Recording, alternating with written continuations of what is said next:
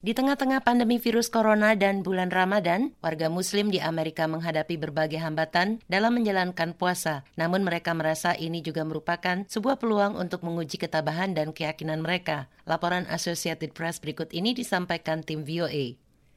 Penduduk Seattle, negara bagian Washington, Maggie Muhammad tadinya bermaksud menjalani bulan puasa di tempat asalnya di Mesir. Namun, kini akibat perbakan virus corona tidak ada penerbangan untuk pergi ke Mesir. Juga rencana mengundang kerabat dan keluarga berbuka puasa bersama lewat acara potluck iftar luluh. Maggie Muhammad berusia 65 tahun dan ia tidak mau menanggung resiko berkumpul seperti itu.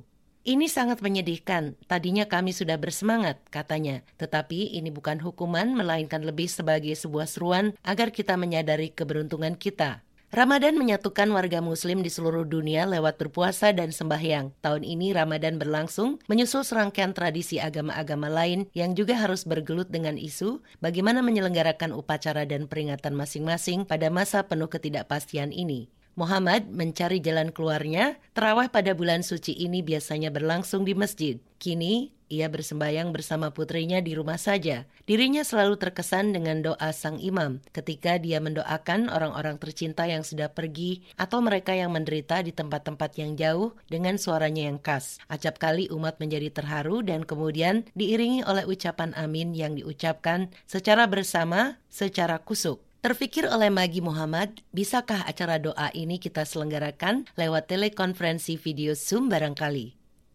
Hal itu akan sangat membantu kami, katanya. Meskipun dia sadar itu tidak sama dengan sembahyang bersama di masjid. Biasanya di sana umat perempuan selalu saling merangkul dan ngobrol sementara anak-anak bermain di tengah-tengah distribusi buah kurma dan coklat.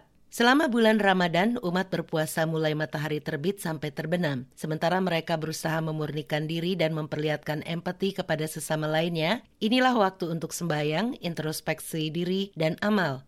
Biasanya ini juga waktu untuk berkumpul bersama keluarga, kerabat, dan makan-makan selepas puasa. Tahun ini perbakan telah menghambat berbagai tradisi yang membahagiakan itu. Penutupan masjid dan anjuran agar umat bersembahyang di rumah saja telah menimbulkan banyak perasaan emosional. Imam Omar Sulaiman dari Texas mengatakan, masjid yang kosong telah mendorongnya untuk merenungkan dilema ini.